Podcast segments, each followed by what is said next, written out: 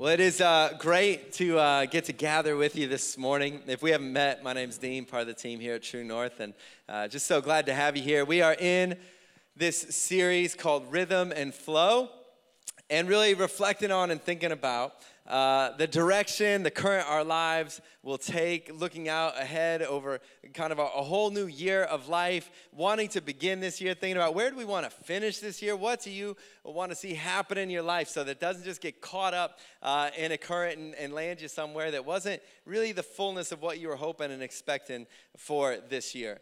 So, the, the kind of idea with this series as well, if you've been here, is to say, you know what, if you want to move somewhere in life, if you want to go in a given direction, if you want to especially move somewhere new or different than where you have been, it always begins with a vision. Finding a new rhythm for your life always starts with vision and saying, what do I want for my life? You know, kind of our, our, our simple way we've looked at this is going, you know what, we, we here at True North, we want to be people who love God more than anything else and then who love others. And, and that plays out differently in all our lives, but that's what we're after. And if we want to be people who love God with all our heart, with all our soul, and everything in us, uh, we know we're going to need to have habits that support that. Habits and uh, the things that we do kind of uh, without even having to think about them. And so our habits are going to play a huge role in forming the people that we become. And the more we live into those habits, the more we find we're living into a certain rhythm. And when you get into a certain rhythm, that's when things kind of get easier, moving in a direction. And you experience just this current and flow where you're like, you know what? I'm actually moving towards where I wanted to go to begin with. So, we're going to be talking today, uh, we're going to be looking at habits, and we're going to be looking at a particular part of habits and how you establish habits, and we're going to be looking especially at the whole idea today of hunger. I want you to say real loud and like from your gut for me this word hunger. hunger. Now, you didn't say it like hungry people. I want you to say hunger. hunger. Now, that had a little bit more hunger to it. Now, we're going to be looking at one of the keys to forming new habits. You may have been through this series and thinking, you know what, I do want some new habits, some new routines, some new rhythms to my life. Well, one of the things that's important in those habits is the role of hunger. Now, there's a really interesting habit that probably most of us in this room uh, uh, have this as a habit in our lives. We may not even think about it. Most of us this morning, probably before we came, brushed our teeth. Now, turn to the person next to you and say, I hope that's your habit. Oh man, turn to the other person. Now, this is also kind of like a little check in on their habit. Some you like, mm, I'm not saying that. Mm, no, my, you know, here's the thing about brushing your teeth. This is a habit. You know it's a habit because most time you don't even think about it. Like for most of us in this room who are over the age of 12, uh, we didn't kind of get up and go like, is today the day I'm going to brush my teeth? Like, what day is it? It's Sunday? No, no, no. That's a Tuesday thing, you know? Like most of us didn't kind of get up and like, I wonder if I should, or maybe, no, really, no. And we didn't have to talk ourselves into it either. Like, no, you should, come on, let's do this. Let's brush our teeth. It was just a habit. And if it wasn't, please take everything I say today and apply it to beginning the habit of brushing your teeth uh, every day. And everyone, just kidding. Um, but uh, it, it's just, that's the nature of a habit. You don't actually have to think about it. Now, the funny thing is, this wasn't always a habit. You know, minutes go, well, of course, that's habit. You know, in the early 1900s, uh, Charles Duhigg tells this story in his book, The Power of Habit. It's a great story. Early 1900s uh, in the United States, less than about 7% of all the houses in the whole country had toothpaste in them. Now, tooth decay was actually such an issue that the military had to declare it as something of almost a national emergency because it was just that was how rampant kind of the problem was. Now, toothpaste manufacturers were starting to try and advertise various toothpaste, and nobody was getting any kind of traction on this thing because fundamentally it just wasn't something people did. And so there was a guy though, his name was Claude Hopkins, and he was he had kind of discovered this idea of habits, and he realized and he would and he was one of the first kind of marketers, if you will, back in the early 1900s, to use this kind of thinking. It's still implemented today, but he realized this: every habit has three parts. A habit always has a cue, a routine, and a reward. So when you're thinking about habits in your life, every habit you have, the things you do habitually without thinking, the things that you no longer have to have like a deliberate conversation with yourself about, they have a cue, a routine, and a reward. And so a cue is that thing that kind of tips you off that it's time to do whatever it is that you normally do. The routine is whatever that kind of little routine for that moment is, and the reward it can vary from different habits. So, for example, we'll take it out teeth brushing. Imagine this routine for a moment. Um, one of the things that's kind of well documented is that uh, a familiar habit with almost uh, the majority of the population of smartphones now is kind of checking your smartphones. People who uh, have social media feeds, it's also a frequent thing to check your social media feed on a smartphone throughout the day. Here's the thing just seeing a phone is a cue to your brain that there might be some new information in there. And so as soon as you see a phone, that's like the cue. So if you have your phone out next to you while you're working and you're like, why do I keep checking this thing? Because every time your eye sees that phone, your brain knows there could be new information in here, which it likes. And so you're like, oh, phone, oh, let me just check. Let me see if anybody messaged. I haven't checked it in like five minutes. Maybe somebody messaged me, you know? So that phone is your cue. The routine is open it up, check in your favorite social media feed, and maybe you opened it up and somebody posted a picture of their breakfast, and you're like, oh, look, that's great. They had this awesome breakfast. And now you get this little reward of like, boom, I saw something new. Or maybe you put a photo of your own breakfast and somebody liked it, and you're like, that's awesome. People liked my breakfast photo, you know? So you're so happy and you know, you realize it. And so your brain's going, here's a little dopamine for you. Great job. Now that's why Checking a phone is such a difficult habit to break. It's an easy cue, simple routine, and the reward is consistent for what it, it just always kind of comes. Now, this guy, Claude Hopkins, when it came to brushing your teeth, nobody kind of brushes their teeth. You know, so he's like, okay, here's what we're gonna do. We need to find a cue. He's like, people don't brush their teeth because they don't have something that tips them off and says, here's when and how you should brush teeth. So he started these advertisements saying, you need to run your, your tongue across your teeth or feel your teeth and you'll feel a little film there. And he's like, that little film that's there, even though this is kind of naturally occurring for all people, he's like, that film is why your teeth are dull and they're decaying. And so you need to get toothpaste, brush them, and then you have a beautiful smile and a beautiful life and all your dreams will come true. You know, something more or less, that's the answer to all advertising, right? So, Anyway, he starts advertising this and people start buying it, and it's that simple. Oh, my teeth feel a little dirty. No, routine. I brush my teeth. Ah, my, my mouth feels good and clean. Now I'm gonna be beautiful. This is great. Move on. Now, here's the thing other people were advertising the very same way, the very same ideas at the time. But Pepsodent took off, which was his brand of toothpaste, went crazy. Within, you know, kind of, I think maybe within a, a decade, it's being sold in multiple countries. It all of a sudden went just ballistic, went viral. And his competitors tried to figure out what has he done? What's he get that we don't get? What does he know that we don't know? And they broke down the formula for Pepsi and they realized this. He had some things in his toothpaste no one else had. First, he put cocaine in it. No, just kidding. There was no cocaine. That's a joke. Pepsi is still on the market. Best of my knowledge, there's no. Anyway, just kidding. What it did have it had citric acid in it, some mint oil, and a few other chemicals that all produced something no other toothpaste had till that point that minty fresh feeling. Who knows that kind of minty fresh feeling after you brush your teeth, huh? It's good, right? I'm a little alarmed by the lack of like uh, experiential sort of sense of knowledge of brushing your teeth, but that's all right. Maybe we'll go in a different direction today. But what they realized is his toothpaste had this thing that it's like what people began to crave was that minty, fresh feeling. And what Duhigg, the author of the book, uh, points out is they discovered something that our habits, what powers our habits, what really gets them moving is our hungers. It's what they call craving. And so, one of the reasons that we brush our teeth, even now, one of the things that you know, all toothpaste put in, the mint and the, and the types of acids and things give you this feeling, even though it actually does nothing to give you a cleaner mouth, but they know we want it, we crave that feeling. We want it to feel clean, feel a certain way. once you crave it, you begin to move towards it.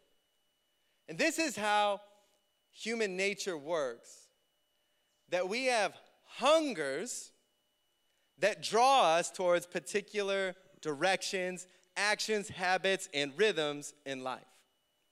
And our hungers are often what is absolutely key or critical in whether we move in one direction or another.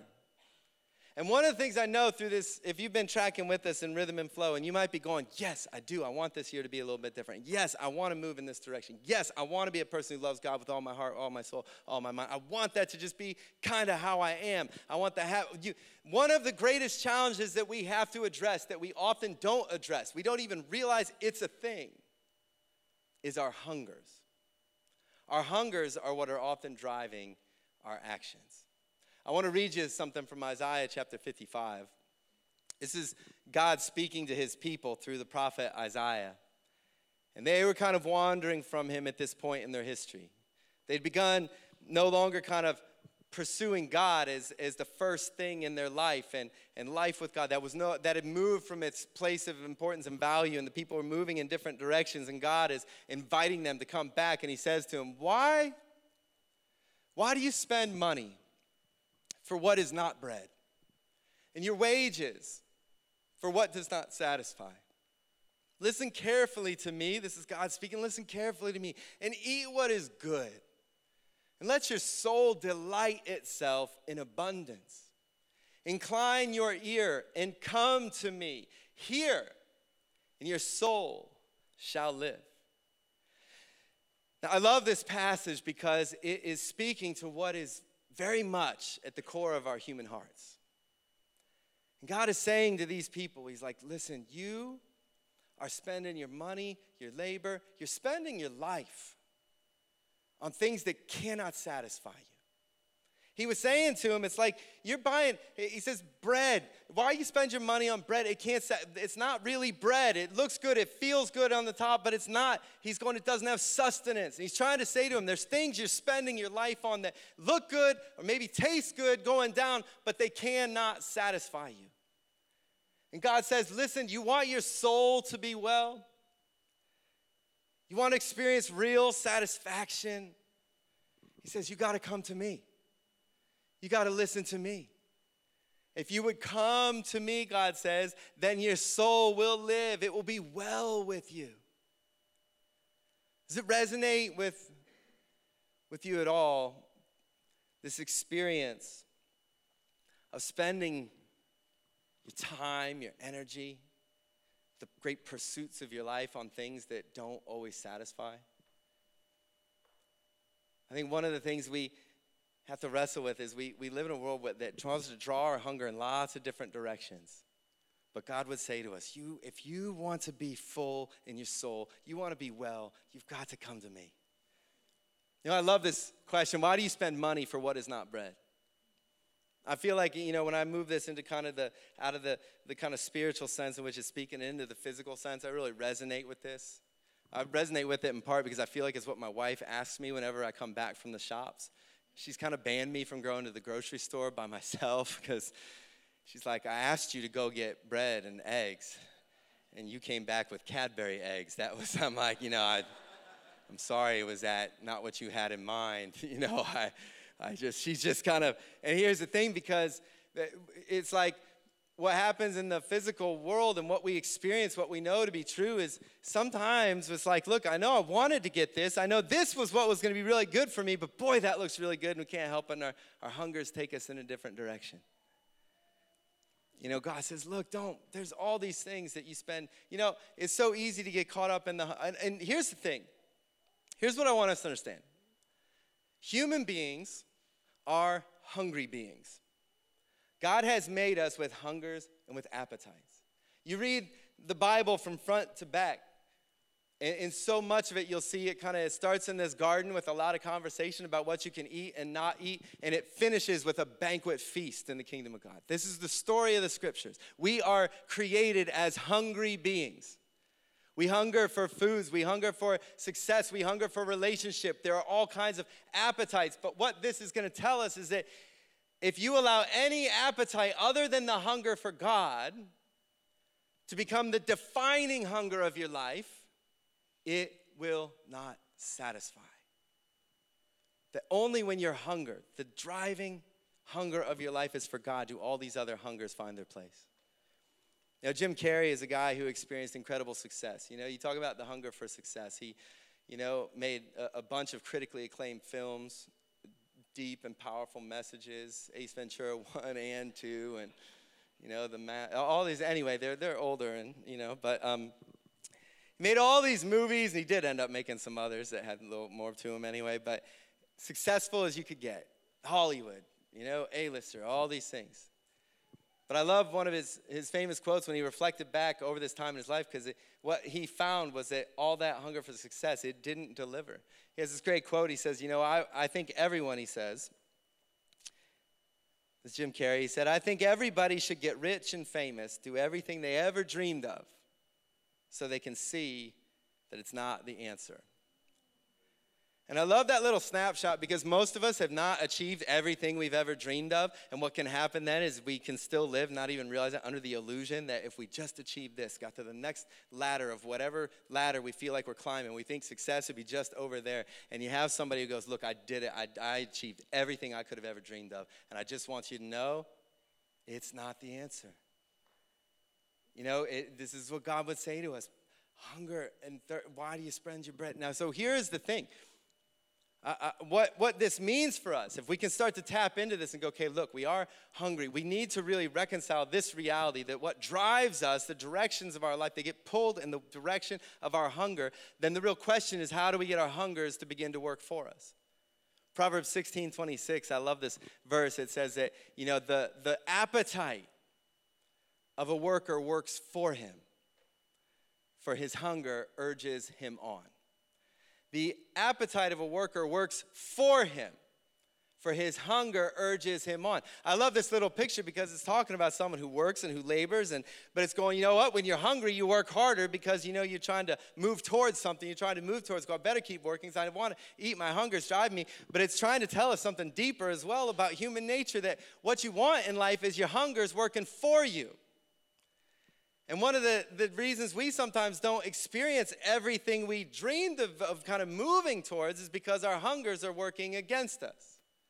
It's easy to have a vision, I want to know God over here, but my hungers are working against me and they're pulling me over here. And the, the key to kind of starting to experience this full life that God talks about is to get your hunger working for you. You know, wouldn't you like to? I, don't know if you ever felt like, here's what I wish for my life I wish I could crave kale, you know? I mean, you ever had kale? Imagine craving kale where you just were like, it's been a stressful day, a big day, working hard. Ain't nothing more I want to do than just go into the cupboard and pull me out a bag of kale, you know? Imagine you just craved it. But we, we don't crave kale, do we? And if you do, I want to talk to you. And I want to know your secret. To be honest, I think I know one person in my life I've met who I think would maybe say, and I'm not sure, I might ask them that they crave kale because they eat this one whole way. And so then it's like, I'm sure. I heard at one point, and I was trying to eat kale, and if I just put some olive oil on it and put it in the oven, it would come out and be the tastiest thing I ever had. No, no, thank you. Smith, salt and vinegar. Let's let's go that way. No. Now, why is this such a challenge? Do you, do you realize this? One of the greatest challenges of life is to shift your hungers. Because, and, and, and here's what I just want I want every person here to, to just kind of get this today. This is what I think God would want us to hear. It's what I think He'd want us to, what He's trying to say to us out of the book of Isaiah. What, he, what He's trying to say, look, why you're spending your hunger. You're hungry. You're hungry. We are hungry people, but our hungers get, they get gobbled up by a bunch of rubbish, by a bunch of junk food that can't satisfy. And it's like this world presents no shortage of pleasures that we can experience from a bag of potato chips to being able to veg out in front of an endless streaming of movies or TV show to going out and just having a great time with friends. There's no shortage of, of things for us to spend our hungers on. But God would say to us, Come to me, hunger for me. Jesus puts it this way He said, Blessed Blessed are those who hunger and thirst for righteousness. And what he was saying is, you will be blessed. It will be well with your soul. It will go well with your life when you hunger and thirst. Think how kind of visceral that language is. Not when you learn a couple nice things, but when you hunger and thirst in the direction of righteousness, the things of God's kingdom, oh man, that will satisfy you. You will be filled, you will be blessed. And so, the great challenge that I, I want to encourage you to wrestle with is what do you hunger for? In what direction do the cravings of your soul pull you? In what direction do just the physical cravings of your life take you? Because if you want to move in a new direction and you want to be a person who goes, I, I hunger and thirst for the things of God's kingdom, I hunger and thirst for righteousness, let me tell you something that is the hunger, that is the only hunger that will satisfy. And when you hunger and thirst for those things, then every other hunger finds its right place in your life. Not bad to hunger for success. God made us to do things, but when success becomes the driving hunger, it will never satisfy. But when we hunger and thirst for the things of God's kingdom, that's when it goes well with our soul. And so here's our, our predicament that we experience. How do we change our hungers? What if you could crave kale? What if you could get your hungers working for you instead of against you? I think that's the question this words in Proverbs would say to us get your appetite working for you, not against you. You know, through this series, Rhythm and Flow, we've been looking at this reality. If we're going to experience the life God wants for us, we got to learn to walk in step in rhythm with Jesus. And if we want to shift our, our hungers, here's the thing is we our hungers will be shaped by our habits over time. If you are a person here today goes, I want, I want to crave the things of God. I don't want to have to have an argument with myself going, is today the day that I brush my teeth or not? I don't want, I want to just be a person who wakes up craving the things of God. That takes certain habits and patterns and rhythms of life multiplied over a long period of time. You know, if you want to develop a hunger for God, one of the things you'll have to do, we've been looking at through this series, is to just look at the nature of the habits of your life. Look over one day. What does it look like?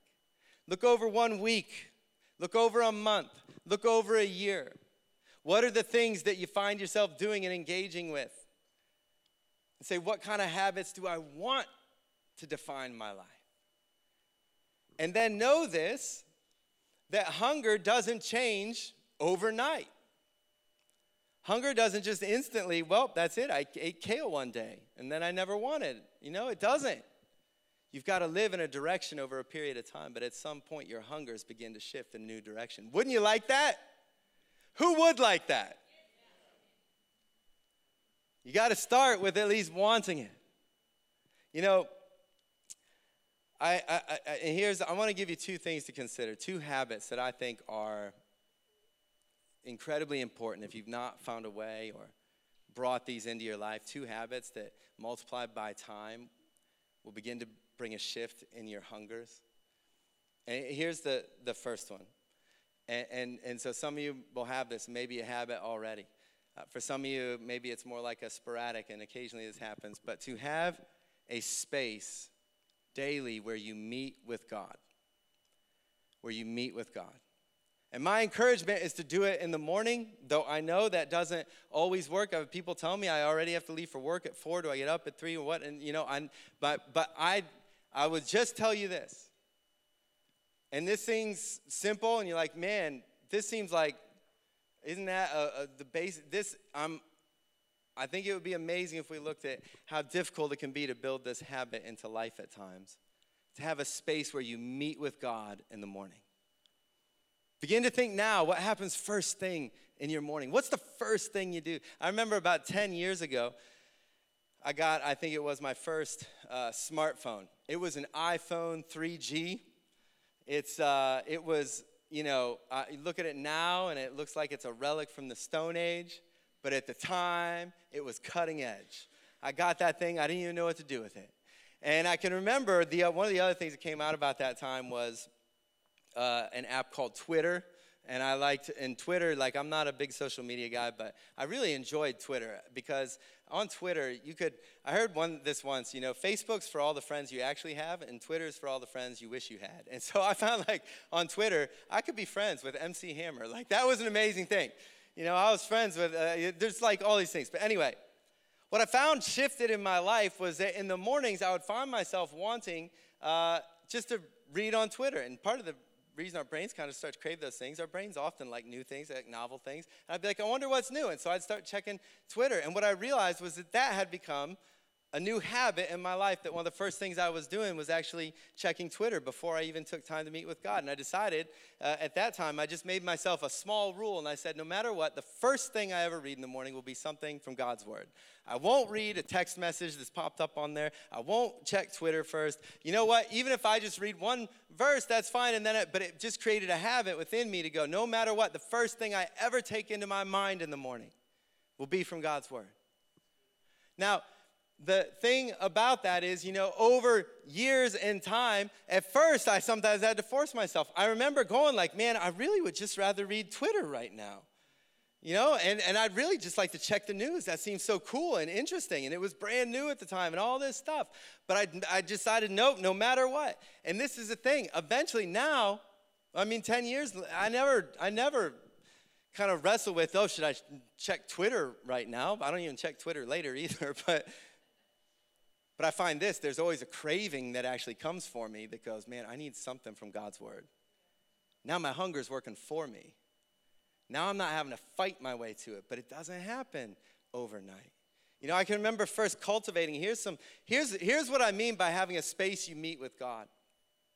You know, sometimes we can call it quiet time. I've heard people call that. Raise your hand if you've ever heard it called quiet time. Like it's just really kind of a weird phrase, and I can't call it quiet time because that feels like I got in timeout, you know, like I'm in, in kindergarten. It's like, you need some quiet time, you know? And, and I get it. We're all trying to find words that work for it. Sometimes it's called devotions. It's another, you know, a, a phrase that I kind of grew up with and heard. You need to have devotions. But the thing about devotions is sometimes like it's all about you and how devoted you are. And the, the language that I love most these days is I just want space where I can meet with God. You know, Moses, we're told, you just go to the tent of meeting. It was a place where it says God spoke to him like face to face, like a, a friend speaks to a friend. I want this space where my morning begins that I meet with God. And I know that if I meet with him, then I know that begins to shape who I am. Moses, when he would leave the tent of meeting, it said his face would glow so much he had to cover it up. Moses was very unique in how this worked, but I do know what is true of me is that I know when I meet with God, when I cultivate that space, I do not go away unaffected by the experience. Now, here's the thing, and I'm not saying, you know what, and like, yep, every day I have an experience with God where my face glows afterward, you know, and I'm not saying that happens, but I create space and it's a habit and it's to the point, it's hunger, and it gets to a point where, yeah, sometimes, some days are weird and maybe my routine gets a little thrown off, but the reality is, if my routine gets thrown off a day or two, I'm just craving that space. Wouldn't you love to crave that space to meet with God? What doesn't happen overnight? And it starts with small things. Sometimes it starts with just saying, no matter what, I'm going to start with just one verse a day. If you don't have a habit or a routine or a craving to read God's word, start with one verse a day. Don't start with one, I'm going to read through the whole Bible this year. I never read the Bible at all, but this year I'm going to read the whole thing. That's not actually a, a recipe for success, but you do have to start to find a habit you can cultivate, and habits have a way of becoming hungers. And hungers start to pull us in the direction we wanted to go all along. If you don't have a space in your life where you meet with God, create that space. Figure out when and where. You're more likely to do anything if you just decide when and where you'll do it.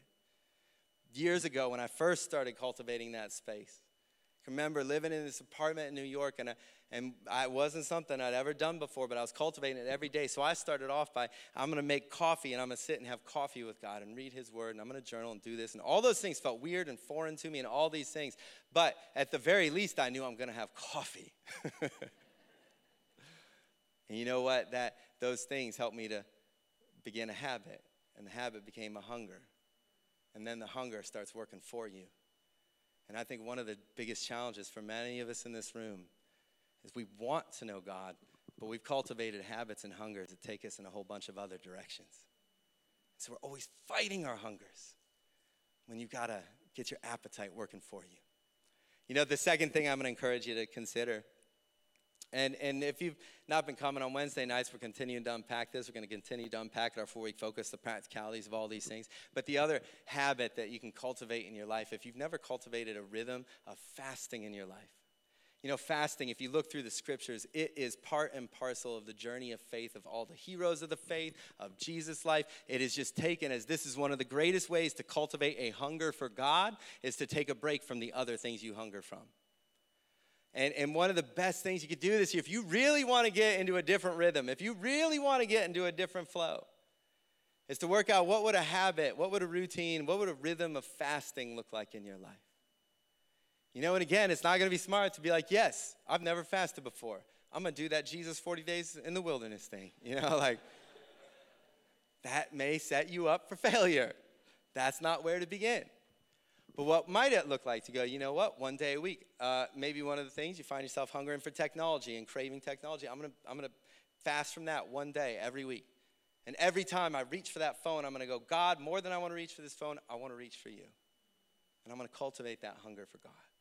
You know, maybe it's going, I'm gonna choose one meal a week. Every week there's gonna be one meal that I'm gonna choose, and I'm gonna just fast from it. And that space where I would have eaten, I'm gonna feel the pain and the hunger, and I'm gonna say, God, even this much, I wanna hunger more for you. Much as I want that, I want more of you, even more than that. I had a friend tell me years and years ago, he said, a great rhythm. He goes, you know, fast one meal a week, one day a month, and two days a year. And there was lots of years I just lived by that rhythm, and it cultivated a hunger in me. And it helped shift an appetite in my life for the things God. Now, here's, here's my, my bottom line for you. Here's my thing I just hope you take away.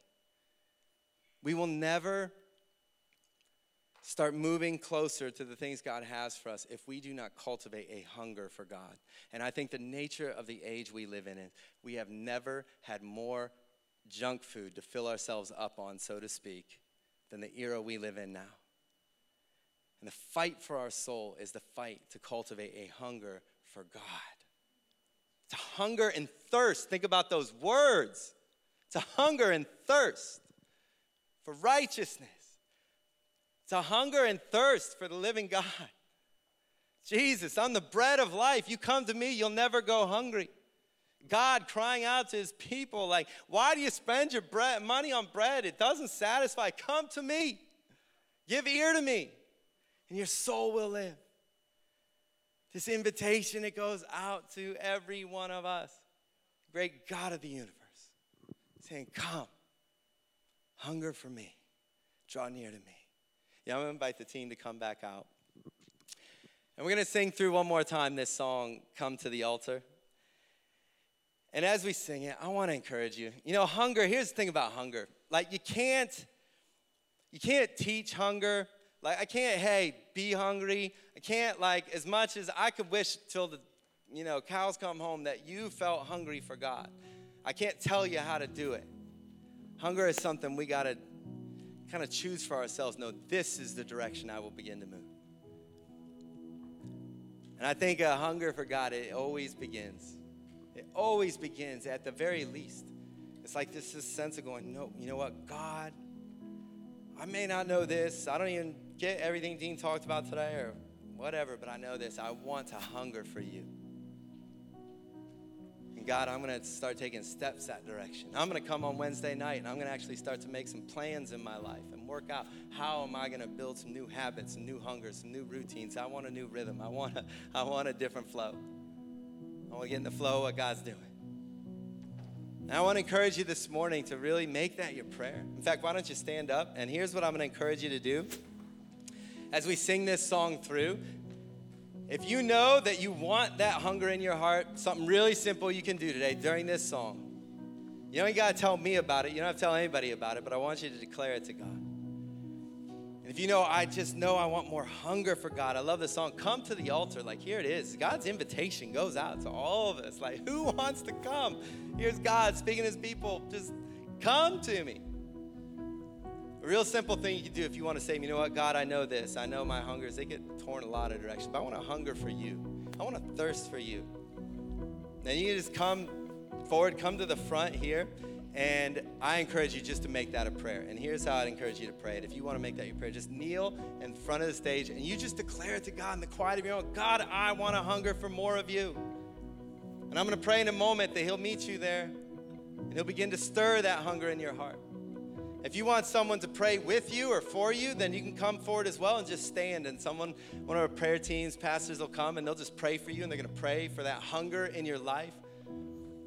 But let's not leave today without at least going, God, I want that. Sometimes you got to start with, even I know I don't want it yet, but I want to want that.